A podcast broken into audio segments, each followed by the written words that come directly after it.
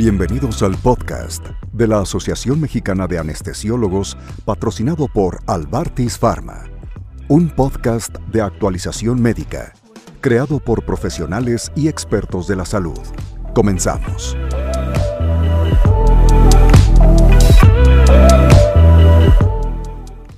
Hola, un gusto en saludarlos. Soy el doctor José Abraham Favela Barragán, oncoanestesiólogo. Yo trabajo actualmente en el Instituto Nacional de Cancerología. Dentro del instituto yo estoy asignado al servicio de tumores gastrointestinales y en dicho servicio nosotros manejamos a los pacientes bajo este contexto de protocolos de recuperación acelerada, que va a ser la charla de este capítulo, el cual está dividido en dos partes. Actualmente en el mundo de la medicina moderna, sobre todo en la medicina perioperatoria, tanto la parte de cirugía como la parte de anestesio, estamos obligados a conocer dichos protocolos. Debemos conocer cuáles son sus componentes, cuáles son las intervenciones para poder aplicarlos en manera oportuna. En esta ocasión hablaremos sobre las características del escenario perioperatorio, cuáles son las fases en las que se divide un escenario perioperatorio para la sociedad de eras, cuáles son las intervenciones y cuáles son los pilares de dichos protocolos. Los protocolos de recuperación acelerada tienen su origen en el año 1997, donde aparece la primera publicación haciendo una observación que los pacientes de cáncer de colon que eran sometidos a cirugía de colon tenían estancias intrahospitalarias posterior a la cirugía muy prolongadas y que eran pacientes que tenían altas complicaciones en el año 1999 vuelve a salir un segundo artículo donde trataron de identificar cuáles son los componentes del perioperatorio que intervienen en esta recuperación, haciendo que sea mucho más lenta. Del año 1999 para el año 2001 se funda la Sociedad de Eras y en el año 2005 surge o se publica el primer protocolo ICAI para cirugía de colon. Desde el año 2005 a la fecha para el 2022 existen actualmente 21 protocolos para diferentes escenarios quirúrgicos cirugía bariátrica, cirugía de mama, cirugía de cardio, cirugía citorreductora para ginecología, la parotomía de urgencia, todo el contexto de gastrointestinal, ginecología y obstetricia, cabeza y cuello, cirugía vascular, neonatal, lumbaro espinal, ortopédica, torácica y urológica. Existen otros protocolos de recuperación acelerada que son emitidos por otras sociedades en un contexto muy específico. ¿Cómo deberíamos de entender los protocolos de recuperación acelerada? Y siempre me gusta hacer esta dinámica. Imaginemos que somos poseedores de un carro de Fórmula 1. Esos carros estéticamente son muy bonitos, son bellos, tienen colores llamativos y si tuviéramos un carro de Fórmula 1 y lo metiéramos a una carrera, nos gustaría que terminara la carrera en las mejores condiciones y que idealmente llegara al primer lugar, ¿no? Pero estos carros hay que recordar que no se manejan por sí solos, necesitan de un piloto que los va a guiar toda la carrera. Así es como tendremos que imaginar el perioperatorio. El carro de Fórmula 1 será nuestro paciente que vamos a estar cuidando y que buscaremos que llegue al final del escenario preoperatorio, que llegue en las mejores condiciones y que llegue en primer lugar. El médico tratante será quien va a ir guiando al paciente sobre todo este viaje del perioperatorio. Muchas veces el médico tratante no lo puede hacer por sí solo y necesita de ayuda o necesita de un copiloto que dentro de las carreras va avisándole cuando va a venir una curva o le va avisando de ciertas eventualidades sobre la carrera. Pero si recordamos las carreras de Fórmula 1, cada determinado tiempo o cada número de vueltas, los carros tienen que entrar a un área de pits. ¿Qué es el área de pits? Es un área donde va a trabajar muchísimos profesionales con diferentes cargos cada uno y su función es cumplirlas de manera simultánea y de forma objetiva, con la finalidad de que podamos arreglar este carro y que éste pueda regresar a la carrera lo más pronto posible. Así es como debemos entender a todos los demás personal de la salud que formamos o que vamos a estar participando en perioperatorio, enfermería, nutriólogos, personal de rehabilitación. Cada uno tenemos funciones muy específicas y estamos obligados en cumplirlas en tiempo y en forma. Bueno, para entrar de lleno al escenario preoperatorio, para la sociedad de eras lo dividían clásicamente en tres partes, el pre, el trans y el posoperatorio. Pero actualmente la parte preoperatoria tiene una subdivisión, donde es la parte de preadmisión y preoperatorio. Preadmisión va a contener toda aquella parte, desde el momento que el paciente se capta o que se le da un diagnóstico que su tratamiento será quirúrgico hasta el momento de ser hospitalizado. La parte preparatoria comprende desde el momento que el paciente llega al hospital hasta el momento que va a pasar a quirófano. La parte transoperatoria es una vez que el paciente llega a quirófano y sale del área de recuperación. La parte posoperatoria será en cuanto el paciente sale de quirófano, pasa a recuperación y así progresivamente día 1, día 2, día 3, día 4 hasta el día 30. Cada una de estas fases va a tener un objetivo muy importante acorde a las intervenciones. La fase preoperatoria, nuestro objetivo será optimizar, buscar mejorar las condiciones del paciente para que llegue en el mejor estado la fase transoperatoria tendremos que hacer intervenciones donde el objetivo va encaminado a reducir el estrés de toda la agresión que va a recibir el paciente. Y en la parte posoperatoria buscaremos que nuestras intervenciones ayuden al paciente a la normalización de todas sus funciones. ¿Qué quiere decir esto? Que el paciente va a llegar con cierta reserva fisiológica funcional, va a ser intervenido quirúrgicamente y al final o al momento previo a la, al egreso, tendrá que ser egresado mínimo en las mismas condiciones con las cuales ingresó. ¿Qué quiere decir? Que si el paciente llegó sin apoyo de oxígeno y caminando por su propio pie, el paciente tendrá que irse sin apoyo de oxígeno y caminando por su propio pie. Si al momento en el posoperatorio el paciente está con requerimiento de oxígeno, ya no puede deambular por sí solo y necesita ayuda, quiere decir que impactamos de tal manera que no ayudamos al paciente a buscar esa normalización. Todo protocolo de recuperación acelerada va a estar integrado por X número de recomendaciones o de ítems. Todos los protocolos tienen 15 recomendaciones que son las estándar. Todo protocolo tendrá mínimo esas 15 recomendaciones más las pertinentes para su escenario quirúrgico. Vamos a revisar y enumerar esas recomendaciones. La más importante y que ésta empieza desde que el momento es captado por el cirujano y se le avisa al paciente que tiene que ser llevado a cirugía será la parte de información y de educación, donde se busca que el paciente entienda perfectamente su diagnóstico, lo comprenda y que también entienda cuál va a ser el abordaje quirúrgico. Cada profesional que va a estar en contacto con el paciente, nutrición, anestesio, medicina interna o otros interconsultantes, tendrán que presentarse al paciente, tendrán que explicarle cuál va a ser el objetivo de la intervención que tendrán cada uno de ellos y que el paciente entienda completamente. ¿Para qué? Para que sea un paciente informado y todo paciente informado va a ser mucho más cooperador y buscaremos empoderarlo, que él sea que nos vaya guiando también todo ese proceso del perioperatorio. Posterior a esto viene la parte de control glicémico. Esto aplica para pacientes diabéticos y para pacientes no diabéticos si captamos que es un paciente diabético, tendremos que buscar el control a base de hemoglobina glucosilada. Este objetivo tendrá que estar por abajo de 7.5. Si detectamos que el paciente está superior a 7.5, tendremos que hacer intervenciones para su manejo para buscar tener mejores controles previos a la cirugía.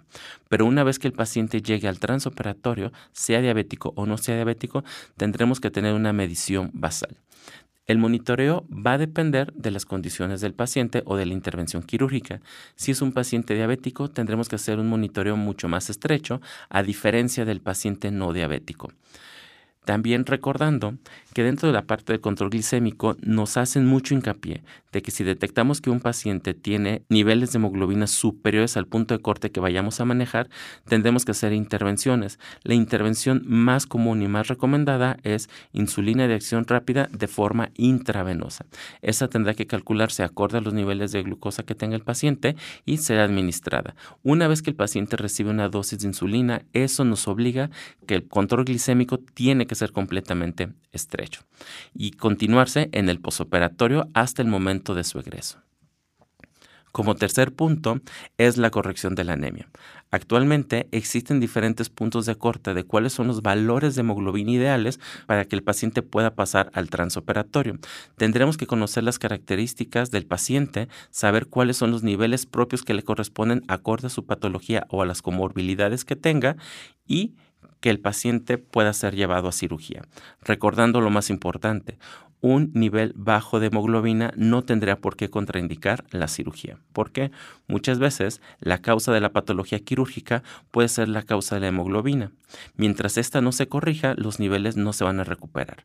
Hay que recordar que nos hacen mención que podemos encontrar dos entidades en este punto. Aquellos pacientes que tengan hemoglobina por abajo de 12, que será anemia, pero que no van a encontrarse taquicárdicos ni hipotensos o no vamos a encontrar datos de bajo gasto. Y aquellos pacientes que sí integran un síndrome anémico, que serán pacientes con niveles bajos de hemoglobina, que será anemia, pero aparte se encuentran taquicárdicos, pueden estar hipotensos o pueden tener datos de bajo gasto es importante que reconozcamos estas dos entidades porque dependiendo de ellos será el abordaje que le vamos a iniciar al paciente. Cuando tengamos un paciente solamente con diagnóstico de anemia, tendremos que hacer un abordaje de esta para determinar cuál es su origen. Si hay una deficiencia nutricional, tendremos que dar los requerimientos necesarios al paciente. Si es un paciente que tiene un síndrome anémico, tendremos que transfundirlo de forma preoperatoria. La parte de prehabilitación como cuarto punto hay que entender que el concepto de prehabilitación es un concepto completamente independiente a los protocolos de recuperación acelerada. El concepto de prehabilitación solamente incluye tres intervenciones, un control nutricional, un control de actividad física y un control de apoyo psicológico. Estas tres intervenciones se tendrán que aplicar de forma estricta cuatro semanas antes de la intervención, donde se busca que el paciente entrará a mejores condiciones previo a la cirugía. Pero si esas intervenciones por cuestión de tiempo no se pueden aplicar, no hace que el paciente se salga completamente de un protocolo de recuperación acelerada. Como quinto punto, tenemos optimización del paciente. Valoramos a nuestro paciente, conocemos cuáles son aquellas enfermedades que padezca y tendremos que buscar que cada una de ellas se encuentre dentro de control. Si detectamos que una enfermedad no está controlada, tendrán que aplicar intervenciones buscando su optimización para un mejor estado del paciente previo a la cirugía. Como sexto punto, el ayuno no prolongado, recordando que desde el año 2013 surgen las primeras actualizaciones de las guías de ayuno perioperatorio, donde nos hacen reconocer las características de alimento, que puede ser un alimento sólido, un alimento blando, y los alimentos líquidos que podemos clasificarlos en aquellos que tengan una baja osmolaridad o una alta osmolaridad. Todo paciente que va a ser eh, intervenido quirúrgicamente, buscaremos que no tengan un ayuno prolongado porque si lo hacemos estamos privando al paciente de sustratos, de carbohidratos, de proteínas, que esto puede hacer que se rompa ese balance metabólico. La finalidad de este punto es que los pacientes pueden tomar líquidos claros previo a la cirugía hasta dos horas antes, de 200 a 250 mililitros, y esto no contraindica para nada el ayuno. Tenemos dos estudios muy fuertes que refuerzan este punto, por control de tomografía o por endoscopía. A los pacientes se les tomaba un barrido con una tomografía, se medía el contenido de la cámara gástrica, se les daba una ingesta de 250 mililitros de un líquido claro y a los 60 minutos se volvió a hacer un barrido con tomografía. Observaron que el 90% de los pacientes a los 60 minutos tenían un estómago vacío y a los 90 minutos el 100% de los pacientes tenían un estómago vacío. ¿Qué quiere decir? Que si un paciente va a ser intervenido a las 8 de la mañana y a las 6 de la mañana le damos una toma de 250 mililitros de agua, el paciente no tendrá ningún tipo de problema. Pero para poder implementar este punto, que a veces nos puede parecer algo riesgoso, utilicemos la tecnología a nuestro favor. Actualmente el ultrasonido está muy en boga y podemos hacer mediciones de la cámara gástrica con ultrasonido, entonces podremos valorar si el paciente tiene contenido adentro del estómago o no lo tiene. Un punto relacionado al ayuno prolongado donde tenemos que evitarlo también está la carga de carbohidratos, buscando que el paciente tenga una carga para poder tener energía y que tolere mucho mejor todo el estrés quirúrgico que se va a enfrentar. La recomendación por parte de la Sociedad de ERAS son la maltodextrina en una relación de 200 kilocalorías la noche previa a la cirugía y de 100 calorías la el día de la cirugía. Esto lo podemos trabajar en conjunto con la toma de líquidos. Disolvemos la macrodextrina en los 250 mililitros de agua que va a tener y el paciente lo ingesta. Así estamos cumpliendo de que el paciente no tiene ayuno prolongado y se está viendo beneficiado de esa ingesta de carbohidrato. Muy importante reconocer que la recomendación dice muy estricto que solamente maltodextrina.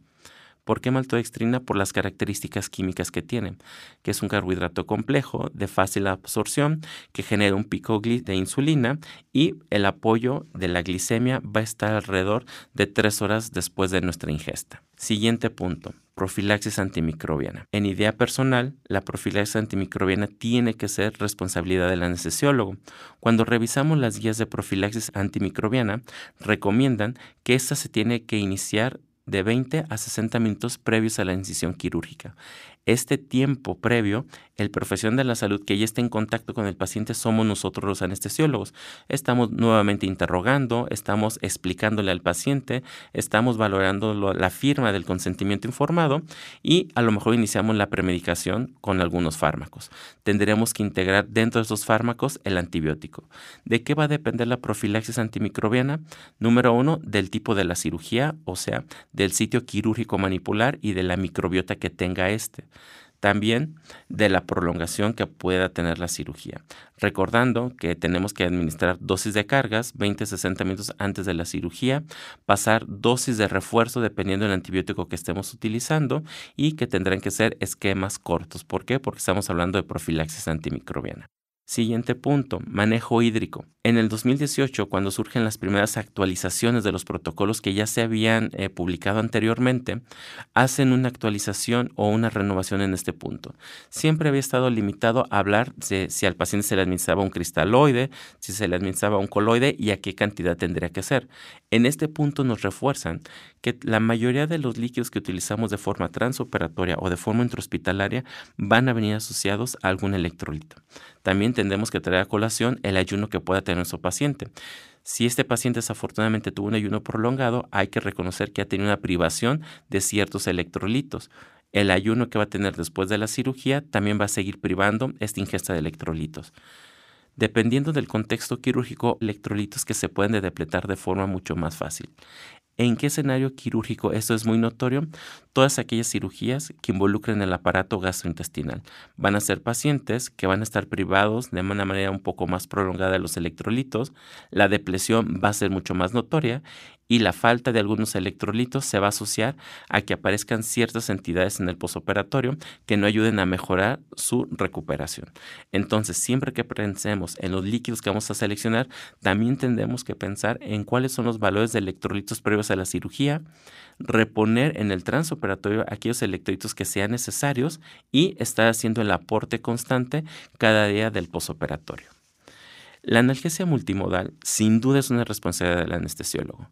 Tendremos que evaluar a nuestro paciente, diseñar un plan analgésico porque muchas veces este puede iniciar de forma preoperatoria, mantenerlo en el transoperatorio y continuarlo en el posoperatorio. Muchas veces tenemos que seleccionar cuál es la mejor mezcla de medicamentos o de estrategias ¿Por qué? Porque podemos hacer una combinación de varias y así poder lograr un manejo multimodal. Recordando que tendremos que hacer uso de diferentes fármacos que actúen a diferentes niveles para asegurar dosis mínimas de cada fármaco, así reducir los efectos secundarios. No hay una estrategia ideal. Tendremos que apegarnos a ciertas recomendaciones, a ciertas guías, dependiendo del contexto quirúrgico y también de las condiciones clínicas de nuestro paciente. ¿Qué quiere decir esto? Que no podemos administrar un AINE a todos nuestros pacientes. Habrá pacientes que a lo mejor inicialmente valoremos que sí podemos iniciar un AINE, pero tendré que pensar qué va a pasar en el transoperatorio. Si es una cirugía que probablemente estemos estimando un sangrado importante, pues eso se va a asociar a un deterioro hemodinámico y lo mejor será que este paciente no sea expuesto a un AINE por protección renal pero podemos implementar otras estrategias, desde técnicas en neuroeje, técnicas regionales guiadas por ultrasonido, la administración de algunos medicamentos intravenosos y no solamente AINES, sino también algunos gabapentinoides o el uso de lidocaína intravenosa. Con esto finalizamos la primera parte de este capítulo sobre protocolos de recuperación acelerada. Continuaremos en la siguiente parte con el resto de recomendaciones. Este fue el podcast de la Asociación Mexicana de Anestesiólogos patrocinado por Albartis Pharma, creado para la actualización médica por profesionales y expertos de la salud. No olvides descargar nuestra aplicación de las plataformas de Play Store y App Store para recibir notificaciones del próximo capítulo.